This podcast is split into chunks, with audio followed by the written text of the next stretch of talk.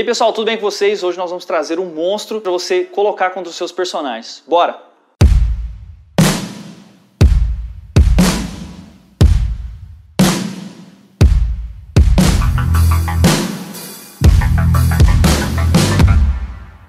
Bom, na primeira aventura da Queda de Forklin, nós vamos deixar aqui o card para você acessar se você quiser.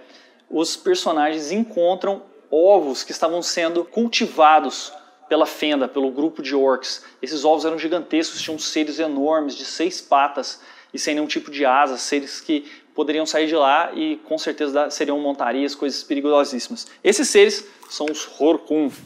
Olha só, provavelmente está invertido aí, mas só para você ver, vai aparecer aí na tela a ficha dele, tudo certinho, e vai ter o link aí para ele lá para baixo. Então agora vai surgir um Horkum que sobreviveu, eles destroem quase todos, mas alguns sobreviveram, e são seres parecidos com salamandras, só que eles têm características elétricas, então eles são cultivados em grandes campos, parecendo com aliens, assim, aquele tanto de ovos do alien, o passageiro. Eles precisam ser cultivados durante um longo período e quando eles brotam, eles são seres que crescem muito e se tornam muito poderosos. Quais são as coisas interessantes que tem sobre eles?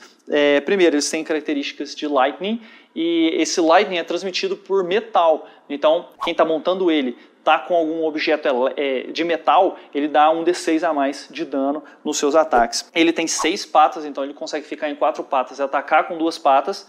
E fazer a mordida, e ele tem uma espécie de sopro, seria um sopro elétrico, né? Ele é uma descarga elétrica que ele joga em cone a cada 6 turnos, e que as pessoas têm que passar em Constituição 15, ou tomar 4d10 pontos de eletricidade.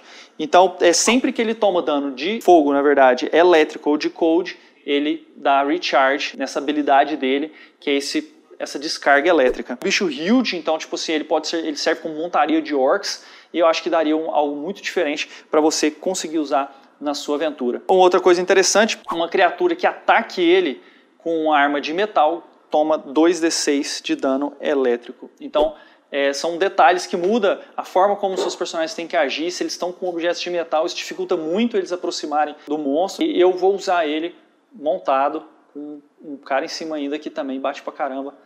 Não perca A Queda de Forklin, capítulo 24, você vai ver esse bicho em ação.